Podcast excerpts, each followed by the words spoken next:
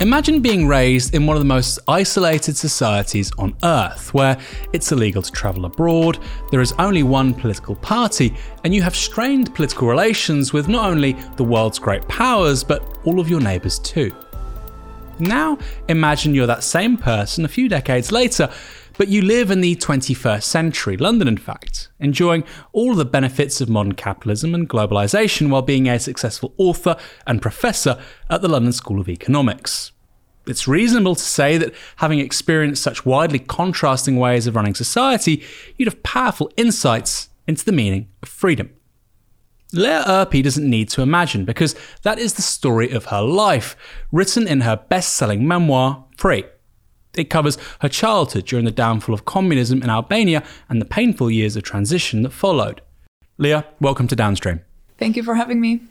You grew up in Albania at the end of the Cold War. This was one of the most isolated countries on the face of the earth. What was that experience like?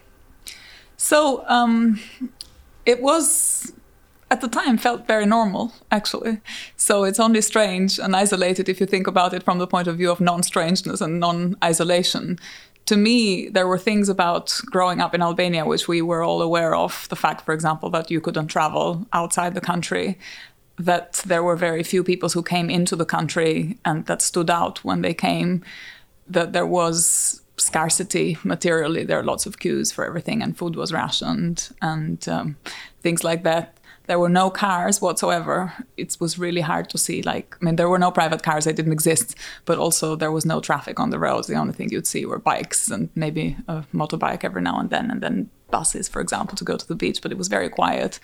And um, politically, I was in nursery and then school, and both were heavily politicized.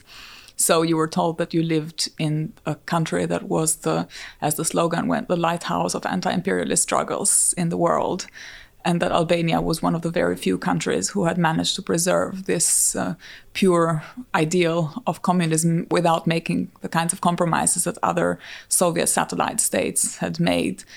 So Albania was very isolated when I was growing up. It was it had fallen out with of course, with every other capitalist country that there was, so there were no diplomatic relations with either the United States or the United Kingdom. But at the point in which I was growing up, it had also fallen out with the Soviet Union, with China, and with most other communist states out there progressively throughout its communist history, which was not the case for my parents. So, my parents' generation, for example, had grown up with heavy influence from the Soviet Union. Were you happy as a kid? Yeah, I think so. I was I was happy. I was loved. I felt loved. Um, I felt secure. The only thing I was afraid of were dogs barking and drunken people. And mm. my mom was very brave. So whenever I saw either a dog barking or a drunken person, she was like, "Oh, nothing to worry about." You you've got three kids now, right? And obviously, you, you grew up and you had friends in Albania growing up then, and you you see your children and their friendship circles. So I think you, you've got quite a good ability to sort of compare. What, what what do you think was a better set of circumstances to raise children in? I wonder. Um, in the abstract, it's really hard to compare because I feel like as a child I was very happy, but in the innocence of childhood. Mm. But I feel like my parents, for example, who were a particular category of people anyway in Albania because they came from a dissident family and they had always been dissidents, and they had this secret that they carried with them about how they really felt about the society in which they lived. And so now I wonder about this divorce between the point of view of a child that is obviously happy in the circumstances that they are and but the child who lives in a family in which the parents have a lot of things that they can't talk about in front of the children. Mm. And that's strange. I mean, maybe that is the case here as well. I don't know. It's but, maybe a lot of families in which people don't talk about stuff, about yeah. difficulties or in front of their children. I'm just thinking about the environment you were raised within, which is all of these abstract ideals, which is obviously completely different to how we, we teach children today, whether that's in the school or just in, in society more broadly. And, and I wonder that sense of mission for young people and solidarity and egalitarianism, which is, I think, broadly absent. What Yeah. kind of a difference that makes. I feel like the only so when I talk to people who are children in the West, the only comparable set of circumstances is people who grow up in heavily religious environments where they get this sense of purpose from this kind of religious community. And I think there was a sense in which the state was like an ethical community in a way that was trying to inculcate citizens with values and with ideas of justice and solidarity. And yeah, at least in the abstract, they were all, I think, good ideals, which in some ways I've carried forward. So why did Albania end up in this situation where it was um, anti-revisionist communist? It was um, not only at odds with the major powers, but also all of its neighbours. Can you sort of offer a, a, a potted history of the 20th century from an Albanian perspective? Yeah. So I think the reason, in part, for it ending up like this has to do with the fact that the communist project was combined with a state building nationalist project, and that the, Albania became an independent state in 1912, when more or less a few years before the Ottoman Empire collapsed for good. Before that, it had been part of the Ottoman Empire.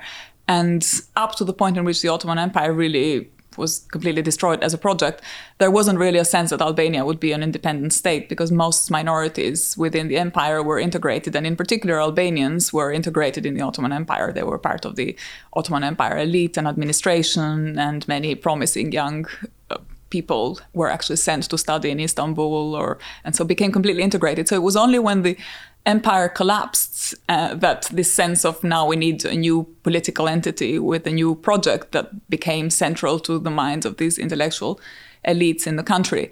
And from that point onwards, the country was more or less at the mercy of great power politics, as is the case with a number of small states in Europe, where you know something fundamental happens. There is an imperial shift, and the country, this unit, needs to decide what it is. And in some ways, the kind of the state, the project of state building, needs to create a nation rather than the other way around. We tend to think that it's the nation that creates a state, but often it's because you have this need to be independent and to defend yourself often against rival powers, against territorial entities that are sharing a border with you, that want access to the water or particular resources.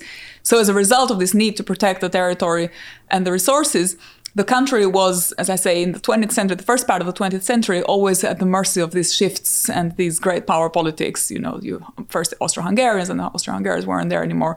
France, Britain, Germany, Russia, and eventually also there were these smaller competitive nations. You know, Serbia and Greece and which were always contending territory that was in Albania that used to be part of the territory of the Ottoman Empire. So, and it was very um, a country that was not industrialized, was not particularly developed. It was mostly rural, with a not particularly high degree of uh, literacy, or with a very small intellectual elite, but had which had been working mostly outside Albania throughout the Ottoman Empire. So, uh, and, and so the period in which the Albanian people were part of an independent state, which was not a communist state, was basically between 1912 and 1946, of which a part was either being a colony of Italy, which was uh, eventually had many material interests in Albania, but occupied formally in 1939. And so there was this fascist occupation, and then Nazi Germany, where again, 1942, the uh, Italians, the fascist Italians, were replaced by the Nazis. And at that point, there was a resistance effort in Albania where the Communist Party, which was founded in 1941 with the help of Yugoslav communists, played a really important role. And this is where this party that then would basically control the fortune of the country for the second half of the 20th century really emerges as a political force and plays a really a key role in this effort to liberate the country from the Nazis. So, when people look at Albania in 1990, which is broadly when you're uh, situating the book, they would say, well, this is the failure of communism. Um, you've got much higher levels of literacy, but you've still got low GDP per head, not integrated in the global economy. And what you're saying is this can be traced back all the way to 1912 or even 1919 and the collapse of the Ottoman Empire. Yeah, I think a lot of it has to do with the historical processes that preceded the arrival of communists. This was not a modernized society. It was not a society that had a liberal public sphere, you might call it, didn't really have consolidated parliamentary institutions. It had been, as I say before that, in the hands of either fascists or Nazis or an authoritarian king who was also very um, arbitrary in the way in which he was exercising power. So there wasn't really a time in which the country had a flourishing liberal democracy that was then killed by the communists and that, you know, so I think the failures of communism in Albania are simply traceable in part, of course, to the unique na- nature of this project of communism that was also a nation building project and mm. that took these extreme nationalist features because it had to both, in some ways, develop these socialist institutions, but also just to defend the in- integrity, the territorial integrity of the state, but also to do with things in society that preceded communism. How big a tragedy was the collapse of the Ottoman Empire? This is something I've been thinking about more and more I think in the last sort of several years, looking at Iraq, looking at Kurdistan, looking at Syria, and we're still living in its shadow and its after effects. And I suppose for somebody in the Balkans, very similar story but differently told. So not not that you want it back or anything, but I mean, how do you feel about its sort of demise? Yeah, so it's recently I've started to to work and study more the Ottoman Empire because it's sort of a new book project. But I've I'm now starting to think that, of course, if you think about the Ottoman Empire with the standards of democracy and justice that we have now, you wouldn't say that it was a kind of free society. But if you compare the Ottoman Empire with other empires that were around at the time, there were a number of things on which seemed to me that it was perfectly competitive or indeed fared better on a number of issues. For one, it was very, very tolerant of minorities. Um, I was reading recently something about gay rights in the Ottoman Empire, and it turned out that uh, if you were gay in the Ottoman Empire, one in Britain, you would have been killed. In the Ottoman Empire, would have been fined.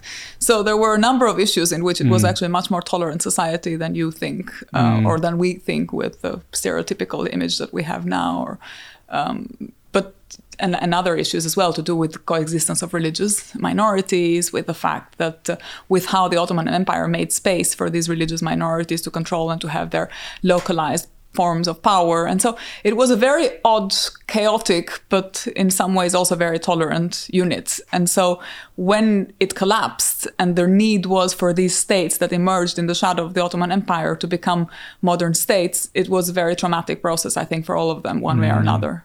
I mean, another one is Palestine, right? When people say, oh, Israel, Palestine, it goes back thousands of years. Well, actually, no, we can kind of situate the problems right at the start of the 20th century. And uh, it, it does make you think, you know, you look at the occupations of Iraq and Afghanistan in the early 21st century, you think, Christ, I wonder if the ramifications of that will go on another century, a century and a half. What were you taught in school? So this is a very different political environment to our own.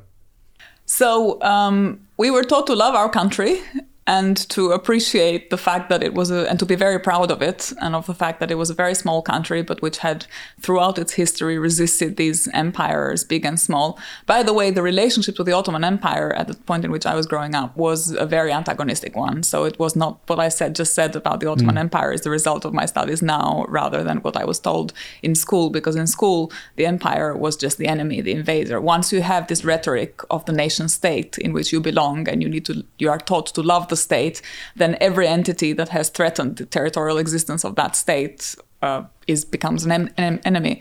So we were told that you know Albania was surrounded by these very powerful enemies, which wanted pieces of land and wanted to conquer us and invade us, and that the people had made this kind of brave effort to resist. And the war effort, the struggle against the fascists and the Nazis, was cited as one example because this was the only other country in Europe, in addition to Yugoslavia, that had liberated itself without the intervention of mm. uh, other powers. So it was either it was in Eastern Europe, it was either the Soviets or it was the Allied forces. And so Albania was the only country, in addition to Yugoslavia, where the partisans themselves, with help from people on the ground, with peasants and so on, so had uh, liberated themselves.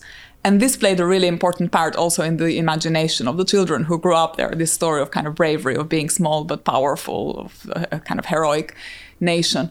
But we were also told that we were a communist country and that uh, we had to fight capitalism, and that capitalism was this unjust system that survived and existed in other parts of the world that created a lot of wealth and that wealth was a source of attraction for many of us because a lot of people in Albania grew up craving these goods from the West, but created also a lot of inequalities and social injustices. And so we were taught in school about apartheid in South Africa or about, you know, black people being oppressed in the United States. And we were shown often films from various points of the history of these countries that were more progressive films that one could find. Mm so we grew up with this sense of the outside world as as i say a, world that's shaped by this rivalry between the soviet union and uh, the capitalist world in a way You mentioned in the book being um, taught Darwin and Marx. Yeah. As I a mean, small so- child, I mean, I find this quite remarkable. It Yeah. sounds like they're very high academic standards. It's so I mean you wouldn't have been told them in any complex way, but you obviously Hmm. you were taught the basics. So you were taught that Marx was the founding father of communism and that you know he wrote the Communist Manifesto and he wrote Capital. And then eventually when uh, children grew up and became pioneers and were more integrated in communist structures, then the knowledge of Marx would became a little bit more com- complex and sophisticated than how it was for us. In elementary school, uh, it was mixed Marx mixed with Lenin, mixed with Enver Hoxha, who was in some ways for children the dominant character, was Albanian. Enver Hoxha was the main figure around which all these other founding fi- figures of world socialism uh, were connected to whom were connected. But for children he was a main in some ways reference point.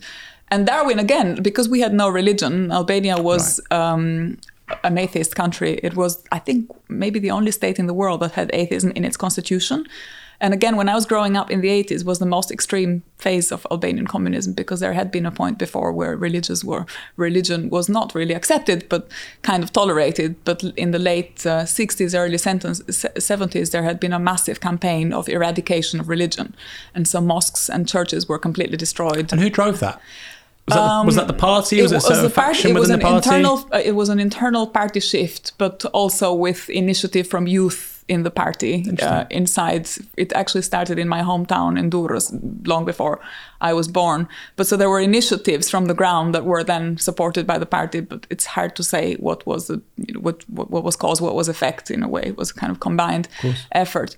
Um, so yeah, so when I was growing up, there was no no religion, no. Um, reminds me of the John Lennon song, you know, Imagine. There's no uh, nothing basically only faith in the system and kind of secular values but that were transmitted to us like religious values as if they were religious values. So yeah so darwin in school was just the scientific point of view basically. There was no other way of thinking about the creation of the world. Um, That makes total sense now. So kids here are taught scripture. yeah it, you just don't have that. Like it was completely outside of our horizon. I remember when i was um, in the early 80s i once saw the pope on italian television and i'd never seen the pope. I didn't even know what the pope was who he was and what he looked like and my dad said this is the pope. And if you've never seen the pope the pope is quite striking just makes mm. kind of stands out. And then there's this crowd of people who are following him and so on. So it was only this kind of 30 seconds glimpse and then the signal was cut. But i have this my first memory of actually seeing the pope and being told like there is something called religion is for me associated to a very specific very distinctive moment of standing in front of the television and seeing this man that was the representative of god on earth And what did you think at that moment? and then it made no sense because it was like you know myths. And so we were taught again in school we read classics of greek literature uh, for children so adapt adaptation. And so we knew about like homer and the greek gods and so on. And so for us the gods were the greek gods in a way. And to be told that there was something else like a god to whom people still believed now in the 20th century was just very weird um, yeah, so I, you know, I remember being told about this and thinking this makes no sense. Like, why has- would anyone believe this? Has that stayed with you? Because your family's Muslim. Um, yeah, so in the 90s, then things changed radically and people opened up to religion and religion was kind of reinstated. And then it really was like the kind of free market of religions in a way. So I experimented because I had this atheism imbued in me when I was growing up. But then in the 90s, it became possible to believe again, and you start having these kind of metaphysical questions about, you know, what is the source of everything and so on. And then I was going from one religion to the other. So I remember I had a few years in which I was like a practicing Catholic and was checking out the church. And then a couple of other years where I discovered my family was actually Muslim. So I was going to mosque and learning the surahs and doing fasting for Ramadan and so on Oh, wow. and uh, and then I kind of abandoned that as well. And then at some point I discovered Buddhism by reading an encyclopedia, and so I was reading more about Buddhism. So throughout my you know teenage years, I remember I was just checking out different kinds of religion, and then in the end I went to study philosophy because I couldn't decide on any one of them, and I guess I've ended up as an agnostic slash atheist now. But yeah, I so don't you feel- sympathise with that little girl looking at the TV. You think actually she she had the right idea. I mean, I think she was maybe militant against religion more than I would be. So mm. she really kind of thought that this is like regressive and horrible and that it needs to be fought. And I don't think I have that stance now. But uh, so it's probably a bit more tolerant now. But in terms of, yeah, believing in a religion, set of norms and so on, positively, I think it's probably quite similar, the position. You have this beautiful description in the book, of many, of what a successful collapse of a political culture looks like, and this really struck me. We strove to grasp the power of our enemies, to reverse their rhetoric, resist their efforts to corrupt us, and match their weapons. But when the enemy eventually materialized, it looked too much like ourselves. We had no categories to describe what occurred, no definitions to capture what we had lost and what we had gained in its place.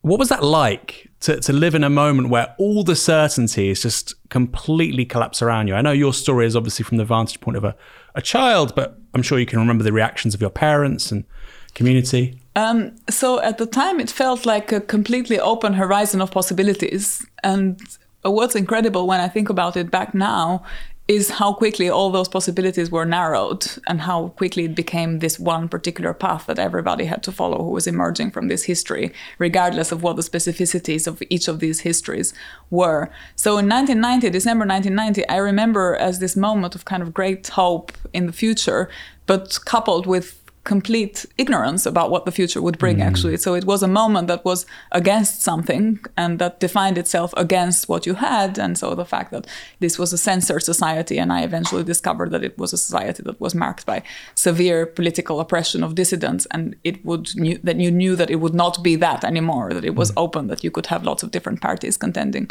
for power. Or that it was a country from which you could never travel out to leave the country. And then suddenly in 1991, there are all these boats that were just leaving from Italy one after the other. People just went to the port. And again, I remember this, it's really striking. When I tried to, when I was writing the book and I tried to reconstruct those moments, I found it really hard to think about how could you explain to a Western audience that people are just going to the port, jumping on a boat, and going to Italy. And you know, it's not because there were smugglers. At that point, this was not mm-hmm. developed. It had not become a trade yet. It was just spontaneous. You just go to the port, jump on a boat, and tell the captain you need to go to Italy now. And this was just the power of the crowds telling the captain to sail to Italy. And then they would go to Italy and they would ask for um, asylum there. What was driving that? I think it was this desire to be in the West, basically, to be in this world that had been prohibited to Albanians, that people couldn't travel. And so they were told they couldn't leave the country, and now suddenly they could leave the country, and so they were all drow- uh, driving, going by the thousands. But then eventually, so so initially there was this urge to just leave and be where you had been told you can't be in yeah. a way. So it was just but then eventually it was it became a much more complex process of people leaving for all kinds of reasons because there was unemployment because of the kind of um, difficulties of the transition that very quickly arrived so initially it seems like it's born of a, just a desire to transgress i guess is that what you're saying rather than yeah to do something that you hadn't done before right. and to find a world that you had only seen in films and italian yeah. television and the image and the, this is the other interesting thing that the image of the west that you got in albania was on the one hand the image and, and both of these images were kind of right. So on the one hand, you had the image of the West that was given in communist propaganda, which was this is a capitalist society that is very unjust, very exploitative, uh, oppressive in its way. And on the other hand, you had, you know, Italian television, so people had access to this Berlusconi. This was the initial, first years of late, late 80s, early 90s, initial years of kind of Berlusconi on television. It really coincided with particular way of understanding what television was doing for people mm. in terms of driving marketing values and uh, and presenting an image of a wealthy capitalist society where there is kind of this dream to mm. become rich and uh, and famous and and so on. So there was really and and that's also part of what was driving people this idea that in the west you could just go there and find opportunities and become very rich and be a kind of self-made person who would realize a dream of um, freedom that you had been kind of you'd grown up in some ways cultivating in censorship with yourself. And so, yeah, I think it was both of these things. The on the one hand, the idea that you were told this stuff about the injustice of capitalism in communist propaganda, but because communist propaganda was no longer there, because mm. you didn't have nobody was saying these things anymore, people assumed that was also a set of falsities that were just kind of irrelevant now and that were just a bunch of lies that we'd been told. And so what was left was then just this idea of the Western societies as wealthy, affluent, and realizing promises and so on. Non-stop ideology, and there was no counterpower. No, it was not. It was gone, basically. And that's what I mean when I say that the possibilities were narrowed very quickly, because that's exactly the, the critical point of view that was completely absent. In the 90s and where it's not that it's not that there was no losses it's not that there were no failures because obviously clearly people went in the west that didn't make it or clearly people tried to cross the border and didn't make it but all the losses were individualized and there was Yeah. no sense of taking social responsibility for these individual losses We'll talk about that more because there's some incredible personal stories you've got, which I think really um, illustrate that. But as, as a general point, how quickly, and again, you're a small child, but I mean, your mother and father were both prominent political actors later on, so I'm sure you've discussed this with them. How quickly was that sense of possibility foreclosed, where you go from anything is possible to actually actually market reforms and transition mean not anything's possible actually a very limited set of politics as possible? So the, the, the trouble with that is it became very it happened very quickly. So within two three years there was a sense that these were the kinds of structural reforms that you had to enact to be successful. And uh, you needed market freedom and you needed to privatize the state sector and uh, to make to take a number of measures. But because there was no dissent around it, what we now see as a failure was not clear that it was a failure then, because nobody was contesting this story. It's not that there was an alternative point of view that was articulated in the public sphere hmm. and someone could say, oh, well, you know, you could have done that instead. That was just absent. And so that story was the only rational story. It really was like the end of history in a way. There's, you know, there's this one script and that's it. And it's only now when you reflect back on these moments and you think, actually, you know, you could have done something different with the state mm. sector, you could have followed a different path, and you didn't have to do all the structural reforms and the neoliberalism and so on. But this is only, I think, accessible to us with the insight and with the knowledge of now. I don't think it was accessible at the time. At the time, there was universal consent around, like, this is the only path forward. Communism has lost, capitalism has won, and now we just need to do whatever it takes to make to create a liberal society. Mm. And this is really captured nicely by something your mother says, who, who features really prominently. I mean, she seems like such a big character. I mean, everybody in the book does, but she's kind of like this mini mini Margaret Thatcher. That's not to cast aspersions about what kind of person she is, but she's got a real, it seems to me, a big personality which she takes into politics. And, and she says about how, quite rightly, um, there's the need for privacy in, in Albania after the collapse of actually existing socialism or communism uh, and how privacy is impossible without privatization. How how literate were people in these concepts in 1990? I mean, it seems to me the, the, the stupidest thing you could do as a sort of a policy person, if you were to sort of say, we want people to have an informed democratic debate about what kind of society they would like to have, to go from what you had in the late 80s to this. So, two questions. How literate were people and, and how were the ideas transmitted? Because there's no internet. There's a limited set of newspapers. So I'm, I'm interested in how the words of transition and privatization became common parlance. Yeah. So the, maybe the second question is easier to answer. A lot of it was done through radio and television. And as I say, people already had some access to Western radio and Western television also during communist Albania. So this is one another thing that I find here people struggle to understand. You think of this completely isolated, heavily censored society, and you think, well, it must just be closed. You know, people don't know what's going on there. But actually, what's I think remarkable about exactly those kinds of societies is the degree to which people go to great lengths to find access to alternative information, precisely because they know that mm-hmm. they won't get the standard story from Albanian state television. They go and I mean, so we had Yugoslav television as well with Macedonia, so that gave us another take on socialism, for mm-hmm. example. And then you had Italian television, which gave you a take on on capitalism. So ideas were alternative ideas. A lot of them were circulated through media like that, Right. and through films or talk shows or TV programs. Political programs weren't really allowed. So this is another thing. Access to foreign television was to some extent tolerated because when the news started, the signal was just completely cut. Right. So it was clear that there was an intervention from the government that didn't want you to have access to political information. But if you just wanted to watch Sanremo, which was the kind of Italian pop festival, like the kind of national version of Eurovision, then that was okay. That was tolerated. You wouldn't really go to prison for for you know saying I watched Sanremo. Everybody talked about this. Everybody talked about the singers, and I was in a coastal town, Adriatic, so uh, it was very close to Italy, and the signal was very good. So it was very close to Italian culture in terms of pop culture, but of course, a lot of political ideas are filtered through pop culture. So and so, and also a lot of images and alternative visions of society come through that. Another source was obviously people who traveled.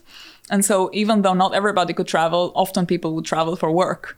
Or, you know, if you were part of the national sports team, you would go to for a competition in the West, and the people came with these stories, which then became mythical because there was only a very limited amount of people who came from uh, the West and returned to Albania with all the stories of you know the kinds of shops that you would find and how people could buy goods very easily, and all of that I think contributed to this mythical understanding of the capitalist world outside Albania but also, as I say, contributed to just getting one story about the West. And so the alternative story you got was from communist propaganda. And once that was gone, then just the alternatives were gone.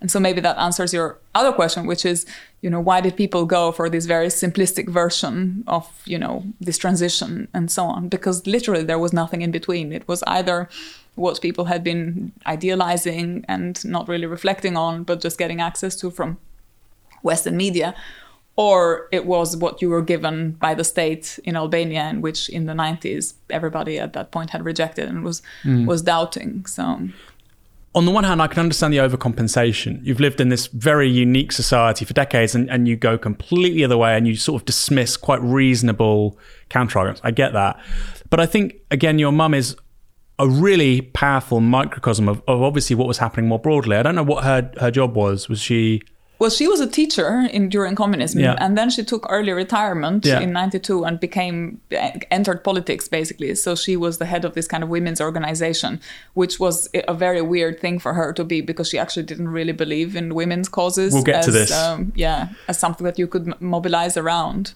We'll get to that because I, I found that really funny that your your mum had a kind of a, a critique of, of, liberal feminism. We'll, we'll, get to that. I, I find that really interesting. But sticking to the, the terms that were so, sort of in circulation and how they became hegemonic so quickly. So, transition, sacrifice, you know, debt consolidation, initiative, you know, the, the words that we still kind of live under. I think actually, in a, in a weird way, they're taken less seriously now than they were, say, five years ago. But for a good 25, 30 years, that was political reality. And I wonder how a woman who's a teacher in Albania internalizes them and then reproduces them on the political stage. I mean, this is before Twitter. I know you're saying it's TV, but there's no Twitter, there's no internet. I mean, I, I wonder about the role of NGOs and sort of um, US media, yeah. you know, inside the country. Yeah, so I think um, what was called civil society, which was also a new category that didn't really exist before, also entered very quickly Albania in the 1990s. And these were a number of foreign NGOs that came to promote various civil society causes because the idea was that this is a society that had been failed by its own state, but that somehow needed some kind of structure of cooperation uh, that went beyond the individual. And so civil society became the buzzword for that. And nobody really knew what it meant, but it was like civil society. And it was being reproduced and replicated and repeated as though it meant something. And I think it's the same thing with corruption, actually. And that's still going, I feel, in um, certainly in Albania, but also in Eastern Europe more general. There's just kind of general discourse around corruption. Like these are corrupt societies. Their root problem is that they need to find corruption. They need to fight corruption. And that is the source of all evils. I mean, maybe here too, as well, right? With Boris or the Boris Johnson stuff. That's the primary frame it's looked at. Through. Yeah, maybe, and that is again a kind of individualization of responsibility without thinking about the general failures of the system in which you live, and where you don't think that there is a kind of problem at a collective level but it's only something that comes out of the behavior of single individuals that just could be different but decide not to. Where without thinking about how the actual society and the system in which you live incentivizes that. You know if you live in a system that has this for a value making profit and kind of overcoming competition there is a set of psychological attitudes that go with that mm. which i feel are intrinsic to the system even though they get vilified in and moralized in public discourse. And i feel society, corruption is a very good term for that because it's exactly the individualization of a social evil. Mm. And the way you talk about civil society, um, looking back, as you say, actually, we didn't really understand the events which unfolded with the collapse of communism, so we kind of just called it civil society and how it substitutes for the, the party. So when you're trying to make sense of something, you would have said once the party, now you're saying civil society. Yeah, and also how it substitutes for the party in this very instrumental way in a way in which people don't quite believe in the party either. In the late 80s, you know, the party was in the minds of people already failed in a way. and civil society was never really successful either. And this is another thing that I feel Westerners didn't really understand getting to this context, or at least this was my experience. I used to work for the Red Cross for a bit and uh, for open societies. It was various NGOs mm. that were foreign.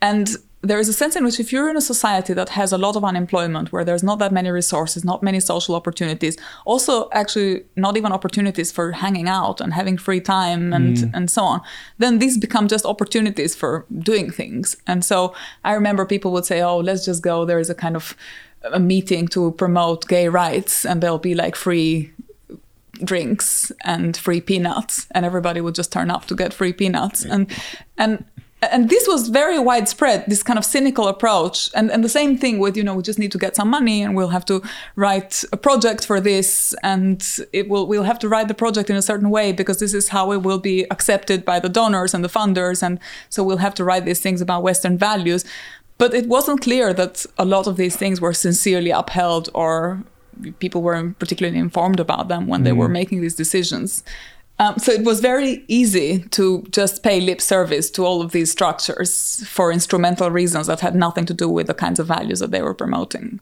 Mm. Yeah, and I think this also contributes to a general cynicism about all of these things actually in these outside core Western contexts that sometimes you felt the people who came didn't quite understand this or didn't quite understand the large extent of this. So my father, for example, at one point was in the uh, in the port of Durrës, and he was in charge of enacting these structural reforms for the World Bank. And his colleagues would say things like, "Oh, you know, we've survived the Ottoman Empire, we've survived the fascists, we survived the Nazis, we've survived the communists, we'll survive the World Bank." And there wasn't a sense that people were really embracing these values or that they were doing things mm. because they were committed to them, but it was just this is what you do to survive and to get on and um, so there was a fundamental cynicism and disbelief, which I think also came quickly after this phase of great faith in the 90s when people began to realize that it wasn't going to be as quick and it wasn't going to happen in the way in which it had been promised and that the path to transition to something was going to be a lot a lot more arduous than uh, we initially thought. I mean, a more recent example for me is Ukraine, which is um, is really interesting. You, have basically got life expectancy today where it was in the 70s. You've had massive depopulation, people leaving the country to go elsewhere. You know, GDP per head is not moved for decades, you know, 30 years. And this is World Bank data, you know, I'm not just sort of cherry picking here.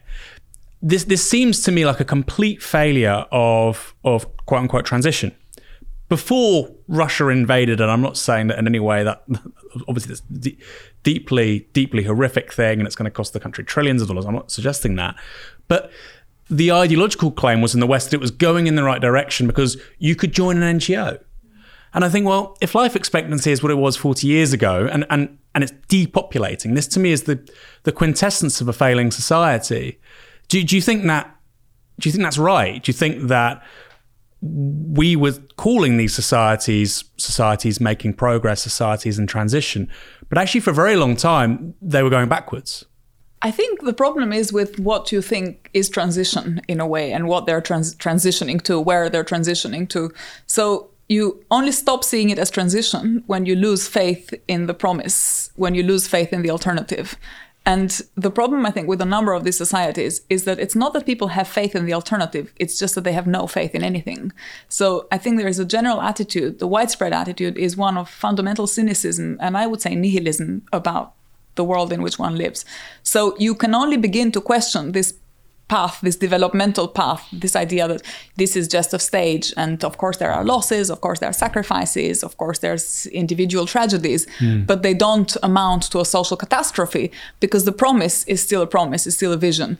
And the vision is upheld only by those who promote the vision in a way. I don't think people on the ground really believe in the vision anymore, or I'm not really sure how committed they actually are. It's just, it becomes a very um, instrumental and really in some ways disheartening approach to just one's life and one's society when you notice that what you're surrounded by is this general sense of cynicism and disbelief and um, but about everything. And yeah. so yeah. And i think the liberals don't have this. So the kind of liberal societies in the west there is still i find it's because you also don't have the, the narrative of transition in a way you're not transitioning to anything. You already are already in the best state possible and what you do is you have elections and you have political decisions that will remedy things on the margins but there isn't a sense in which you are going to enter a real world. And i think the the narrative the discourse of transition has something about you're moving from one state to another state and all the difficulties are in some ways relativized because of the fact that you're in transition. You're not there yet and um, and I think now people maybe have lost faith in the transition as well, but it's not clear that they have faith in anything else or that they think, okay, you could challenge this vision with another vision. Your mother talks about Albania becoming a, a European country. We just want to be a normal country, and, and that's discourse you hear repeatedly. You know, but you also in Italy. Why did Italy? When it was probably not in its national self-interest, join the eurozone. We wanted to be a, a, a normal European country. That basically means you want to be like Germany or, or France. Yeah. Um, so there's these sort of multiple geometries of normality. Um, and, and, today, you know, Albania has um, all the things that your mum wanted, respects private property. Uh, there's a respect for contract, a, a, a, huge space for private enterprise. You know, its GDP per head is probably where Spain was in 1990. And people in, in 1990 thought that Spain was a developed, transitioned country. So, what are the conditions, even for the ideologues, for Albania to have quote unquote transitioned? I mean, I, I agree with you; it's a fiction and it's it's got little tangible meaning. But I, I wonder. I mean, there are some examples of it, right? They could say, well, Singapore or South Korea, they transition. So, what, what's the kind of ideal type of the transitioned country for for places like Albania? I suspect there will be a set of rules and norms that are the standards that are required to, for example, join the European Union. So the European Union has a set of criteria which are part of its conditionality when it enters a process of negotiation with new members. And in the Balkans and around all these countries, for example, in Albania, the discourse around joining the EU is really, really strong. And the idea is have we done everything that we need to do in order to be part of the European Union? And I suspect it will be officially have transitioned once it's part right. of the European Union. But then you understand that what they mean when they talk about Europe or European values is actually a very small sample of European states because if you look at Poland or Hungary, these are countries that in some ways have transitioned because they're already part of the EU. But in another way, you wouldn't say, well, they are the foremost representatives of European values. Mm. You don't have those in mind when you think about the EU. So our very interpretation of the EU is actually a very small sample of EU states that have developed under particular conditions, often against the background of an unjust past and the, cl- the, colonial powers, basically. Exactly, and ba- exactly the, the, former great powers, which were always in charge of the fate of small states in the Balkans, but you also places like Ukraine and so on. Uh, so all small nations throughout their history, I think, have been at the mercy of great power politics. It's just that now, because it's nationalistic and politically incorrect to call them great powers, you call them the European Union or you give them some other more benign name, and you don't talk about civilizational emancipation, but you talk about conditionality. But effectively, I think the dynamic of political relation is very similar. Yeah. Would you call the European Union a superpower, a great power? Oh, absolutely. Yeah. I, I mean, of course, I would go further. I would say it's a neo-colonial power, but uh, people wouldn't that wouldn't necessarily resonate with a lot of people in Albania because that is the you know if you have this promise that you will be part of this club, then once you're in the club, you're effectively joining as an equal. Then you know you it's it's a different dynamic. Why, why do so many Albanians want to join the European Union when the last 30 years, from the perspective of economic growth and whatnot, has actually been pretty good. I mean, I was looking at Albania's GDP stats. I mean, of course, these don't tell the whole story, but I think in um, in 1990, Italian GDP per head was about nine times Albania, and today it's about three times Albania, which would suggest you're doing you're doing just fine without the European Union. And, and when you see what it's done to countries like Greece and so on, I I wonder is there an argument inside Albania for different kind of developmental path, or is that just no debate is over? Is, Join the European Union. There is no discussion. In fact, that is what I think kills politics in the country is that there is no discussion around that because then everything becomes part of a technocratic technocratic project of how you could join it, rather than is it right to join it or not, and what does the EU represent? Which I think also means that when you do join it, you join it as someone who has joined from the position of a dependent nation rather than someone who joins as an equal, and that matters a lot for the dynamic of the European Union Union if you never question. So I'm not against joining Albania joining the EU, by the way. I think there is a set of opportunities, mobility, and also culturally, I believe in supranational units in a way. So there's something about the European project that appeals to me, regardless of the shortcomings of European Union institutions as such. But for me, it's just a site where you could expand a concern right. for social justice and, and a set of social struggles. So I'm not I'm not saying that you know all these countries should just entrench and kind of develop their own path, but I think when they do engage with this process, they should engage with it in a critical way that brings what their resources and their past and their history to the mm. table, and from which also European Union institutions could learn because they just get a different perspective from the one that keeps repeated in Brussels.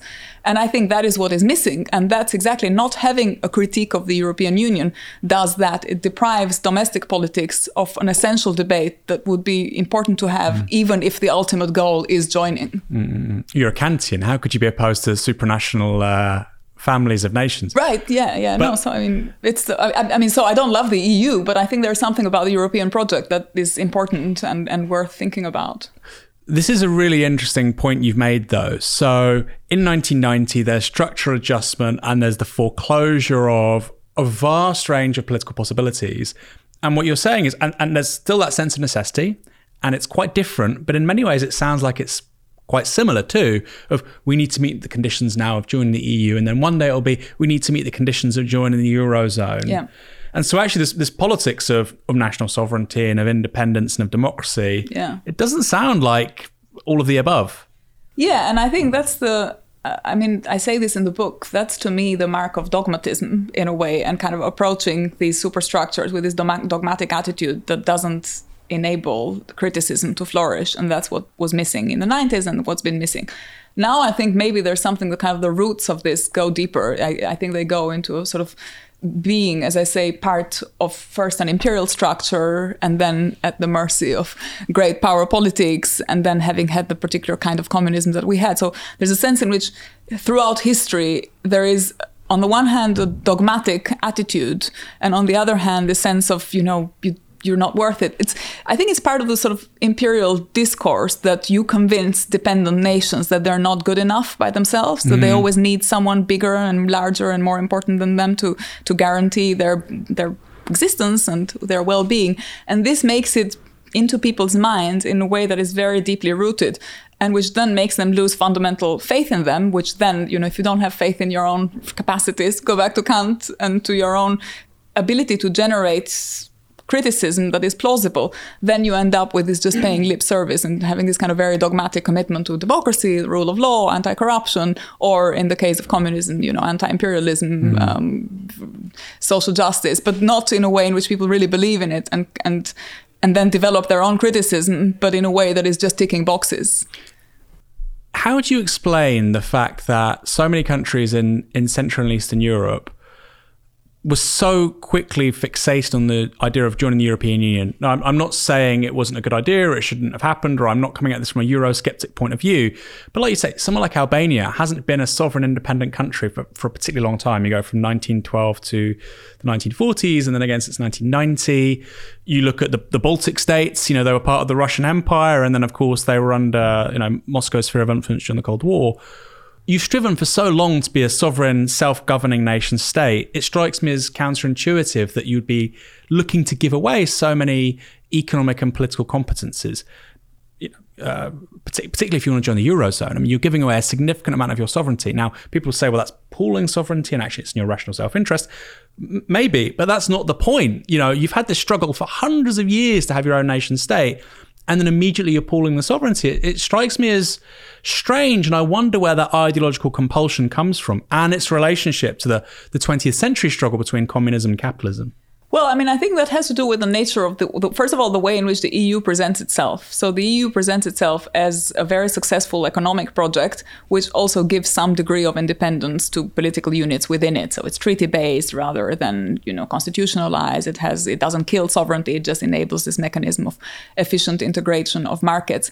And I think the idea of having an alternative model only makes sense if you have an alternative economic project. But if you think that these nations who are now in an alliance, in a kind of transnational alliance with each other, are the ones that have emerged successfully from the Cold War, are the efficient model, are you know the, the example of the symbol of successful economies, then the way in which the, the, project is presented is well, you can just be part of the common market, of the European common market, and then you still have your political independence. Mm. So I think this notion that there is an alternative path only makes sense if there is also an alternative economic path. But once the alternative economic path has been killed, as it was with the Soviet Union collapse and with the end of the Cold War in Europe, there is no sense of vision of an alternative economy. And once that is not there, then why not join this block of states that are doing trade efficiently with each other and giving some opportunities and distributing a little bit of wealth here and there and trying to help marginalized regions and you get resources from this European, mm. you know, agricultural policy or whatever. So it seems to me that as a kind of technocratic project, it makes perfect sense. It's only, it, it, as I said, can only be challenged if you have an alternative developed view of what it would be like to have a different kind of market and a different set of inter- economic interactions. So going back to your mum, uh, and this is a, again a really funny vignette. She is criticizing these sort of liberal feminists, and she says, "Oh, these Western women." They can't work and look after the family, or you know, they, they they can't multitask like we can as Albanians. Was that a common sort of a common thing amongst Albanian women of her age? Uh, yes, I think it was. It was very much part of the, I would say, alternative feminism that you would find in Albania. So again, this was a very patriarchal society. It had been a Muslim society before communists came to power. And so the point at which women started integrating in society was from a social perspective not really egalitarian. Women were doing everything inside the household, and there wasn't really a sense of women being integrated in the labor market and so on. And then with communism, there was this massive push to actually do things differently. And, and it was done. So women could work in mines, be bus drivers, train drivers, all the professions. They were all in the workforce. There were no women that stayed at home. I don't remember a single mother. I'm not even sure it was possible to actually be at home. But as a child, I don't remember a single friend with a mother who was staying at home. They were all working. But at the level of social norms, of course, the dynamic was very paternalistic. And so the men were still feeling like, you know, it was always more desirable to have a male child than a female child. And there was this, there was a lot of harassment, um, which sometimes was punished, sometimes not. But at the level of ground rules in society, regardless of this official state structure in which women were integrated, it was very paternalistic. So women, in other words, to to to make it into this environment had to do everything. So they had to both work and work at home, do domestic labor, but also do. And they felt like superwomen because they were doing everything. So this idea that in the West, women had to choose between looking after children and working was inconceivable in Albania. And it, uh, it felt like a kind of failure of Western Western feminist struggles that they were unable to conceive how you could just multitask rather than, you know, do quotas or do this but I wonder what was the the childcare infrastructure like in Albania for, for women to have to have done that? Because obviously the East German Republic had superb childcare. Yeah, we had free nursery and free school and free very young sort of free creches as well, and grandparents also did a lot. So we had also a set of social, social solidarity instructions, and also we relied on. This is the other thing you didn't have obviously commodified babysitting, so it didn't exist the idea that you could pay a babysitter.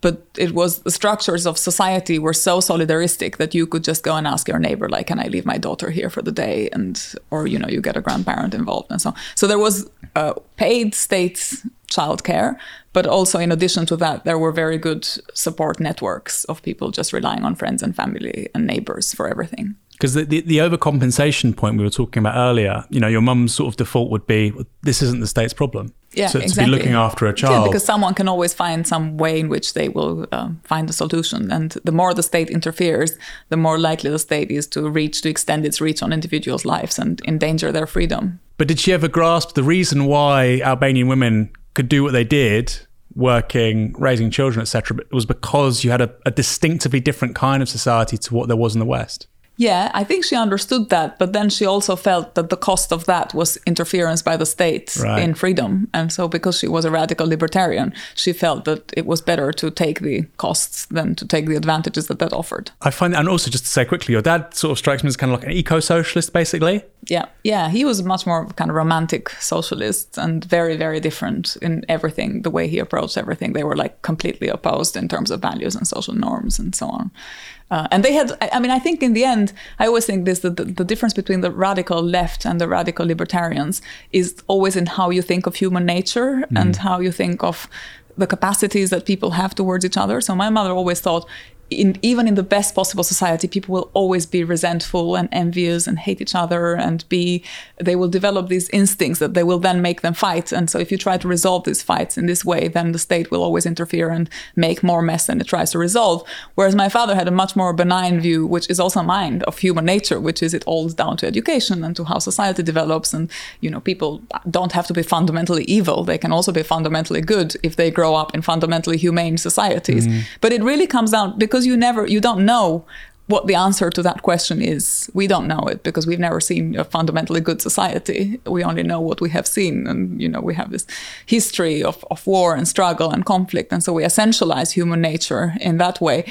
So it's really hard to answer that question. It's, I think in the end, it's which way do you want to bet about humans? Mm. And so I find eventually understood my mother and I could see where she was coming from when it became clear to me that she will always doubt that however good a society is, that people will actually do these things for each other other. The failures of transition are communicated really well in um, in the book. I mean, before we started recording, I said the sort of great strength of the book is also its its weakness. I don't think it's a weakness, but for some readers, it might be in so much as the points you're making, because it's a narrative memoir, are very ambiguous. You're not saying this is right or this is wrong, um, but where it struck me that that's most overt, the sort of the unethical nature of parts of the transition was when your father is uh, laying off or having to having to lay off uh, Roma workers at the docks. But perhaps more powerfully was when your friend Elona leaves with her boyfriend. She's age 15 at the time. Um, she gets involved, like you say, in these people uh, going over to Italy. Eventually, he becomes involved in human trafficking. Her boyfriend, she becomes a sex worker. I mean, how, how common was that for sort of younger Albanian women in the early mid 1990s? It was not uncommon. It depended a lot on which background you came from, what kind of opportunities, uh, what kind of opportunities there were for you, which family you grew up in. What so in her case, it was a particular tragedy because she grew up without her mother and she mm. was an orphan, and so she didn't have sort of guiding authorities. But I'm glad you asked about her because in a way she is my alter ego in the mm, book. Mm, mm, mm. Sometimes when I present the book uh, to various kinds of audiences they say to me but you know you're an example. You made it. You are here to tell the story. You mm. know you started from nothing and you went to italy and you were by yourself and you didn't have many resources and but you succeeded. So you're kind of clearly a good example. And i often have to remind them there's another character in the book whose life goes exact opposite from mine with the transition and that these are both not uncommon stories. Of course there's people like me who make it but there's also people who lost their lives in a crossing people who were trying to be smuggled to italy and didn't make it or who went to Italy and got lost or who got laid off or who had accidents on the work on the job. There were so many tragedies of transition that if you only focus on the success stories, you're missing but you only hear the success stories because those are the survivors that live to tell the story. The others can't tell their stories because they're not there. Someone like Elona doesn't have a voice, and some she she's not able to tell you her story, and it's also very difficult because of social stigma and so on. Mm. People don't speak about these things. They don't speak about their failures and the loss their lives as a loss. So, to me, it was very important to have her in the book because everybody in my hometown would recognize that story. They would know someone like that, or they would have heard of someone who had a similar tragedy or a, a, a similar set of circumstances of moving into the West and not making it. And as I say, so she's a kind of alter ego in the book. There's another character, there's another little girl, she's the same age, goes to the same school, goes through the same process of transition. There's nothing fundamentally different but it's about which family you're growing up with, whether you have a mother or not, or whether what resources you have. And my family, even though it was a dissident family, was in some ways an elite family. It was trying to, uh, and who had resources they had to navigate the transition and to find their way in the world. And often we underestimate how much we get from our family background mm. and our social background that enables us to then find our way I think this taps into something uh, more broadly. And you said in an interview with the Financial Times, they were saying, well, you know, clearly the transition's been a good thing, an unadulterated good. Um, and the, the good stories vastly outweigh the bad stories. And your response as well, the people with the bad stories just haven't had the time to tell theirs yet. But you think you think that will change? You think the further away we get from the 1990s, the more balance we'll see in in in the reality of this? Because for me, a, a good example of that is the Berlin Wall. In the public psyche, you know, the Berlin Wall was this horrific division between people and people died. But actually, in terms of crossings, you know, you're looking at hundreds of people. I think fewer than 200 officially. Um, and of course, if you look at people presently trying to cross the Mediterranean Sea, you're looking at the, the thousands upon thousands upon thousands. And that's just in the last decade. Why do you think that we view one as the result of an authoritarian, terrible ideology and the other as just inevitable? That's life. There's nothing we can do about it. I think because it's not about comparing numbers, but it's about the organizing framework through which you view these deaths and these losses.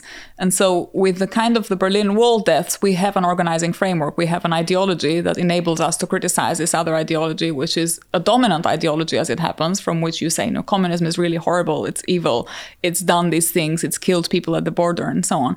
And on the other hand, when you think about this current examples of losses of lives in border crossings and so on. It's all about the fact that there is no framework from which you can integrate these losses into a narrative. Or, I mean, there is one, obviously, maybe for, for listeners of Novara, they can see how these things come together. But I don't think in the name, in, in, in the minds of ordinary citizens, it occurs to them to see that migration is clearly connected to underdevelopment. It's clearly connected to the failures of globalization, that there is a very direct relationship to the exploitation of labor and to the failures of capitalist system, and that migration is no isolated part, but it's part, and, and the losses that are caused by migration are a part of that system. But of course, these are losses that if we don't have this organizing framework, are all individual losses. It's like, you know, you go out and you get killed by a car and it's just a tragedy, but it's an isolated tragedy. There is nothing structural, nothing systemic about that loss. It only becomes systemic if you have an alternative framework and an alternative vision and an alternative point of view from which you can organize the stories that you then tell about these people. Mm, I mean, it's not something I've I've researched particularly, but when I think about narratives of, for instance, when, when people talk about mail order brides from the former Soviet bloc and things like this, and you think these are human beings coming from a culture which gave us Tarkovsky, Dostoevsky, Tolstoy. And within a sort of period of like maybe 20, 20, 30 years, there's this incredible shift in the sexualization of women from a certain part of the world. And it, it's something still today that we, we barely talk about. Why did that happen and where did it come from? I think, uh, I mean, it really is about as I say, ideology and and also ideological hegemony in a way. It's this you brought this example example in my mind is about how albanians were viewed in 1990 so before 1990 if you had left albania during communism and you ended up in italy asking for political asylum you would be a hero who was surviving to tell the story of the horrors of albanian communism and then, within the space of very few months, mm. the same immigrants who had been political dissidents, heroes, became the lazy Albanians who don't know how to work because they've always been in these societies where, you know, economic efficiency wasn't particularly rewarded. And so they went from being the victims of the system to being responsible for this alternative set of values that allegedly threatened the European values of productivity and hard work and who ended up being just criminals. And I moved to Italy in 1997, and this was still, and it was really part of my, it was an important part of my political awakening in a way to be an Albanian in Italy in those years, because you were immediately categorized. People saw you and noticed that you were Albanian, and they noticed that you were speaking Albanian, you had an accent, and you became immediately, instantly a threat.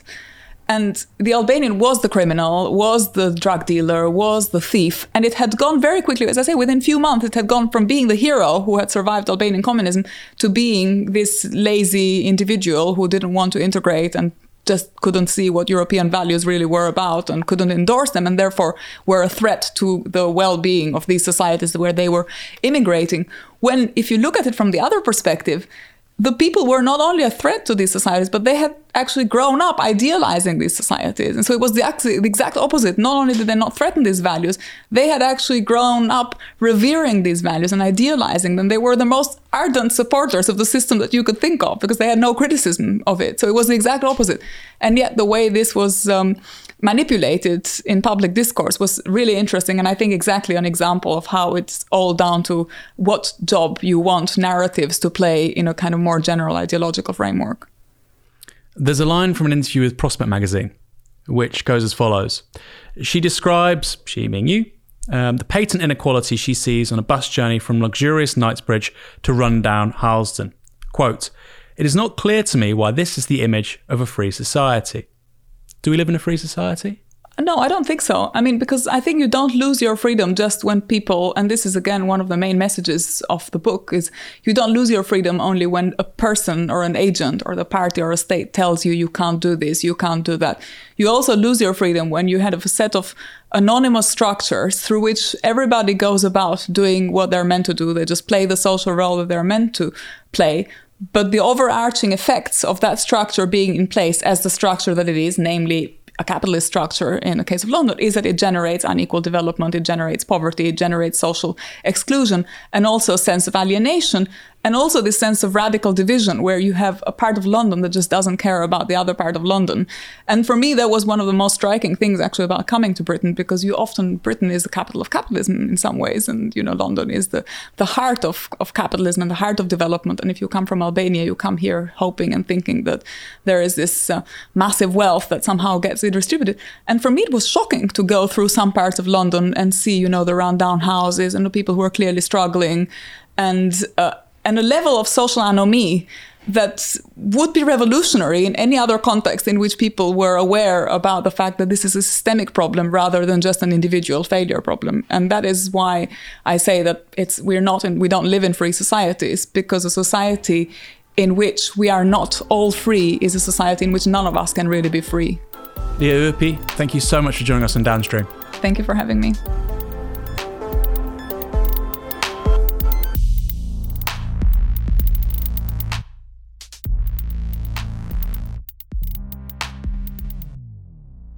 The mainstream media are fundamentally incapable of dealing with the most pressing issues facing our world. Billionaire owners and advertisers define what corporate media outlets do and don't cover. But thanks to our supporters, Novara Media is free to tell the truth and hold the powerful to account. All of our articles, videos, and podcasts are free to access, free from ad partnerships, free from paywalls, and free from the influence of the super rich. Over 100,000 of you visited NovaraMedia.com in the past month, and over 200,000 of you are subscribed to Novara Media on YouTube. We're doing all of this with just 6,000 regular supporters. Imagine what we could do with 10,000 of you backing us. Uh, join us at novaramedia.com forward slash support and donate anything you can from just £1 a month. We can't do this without you.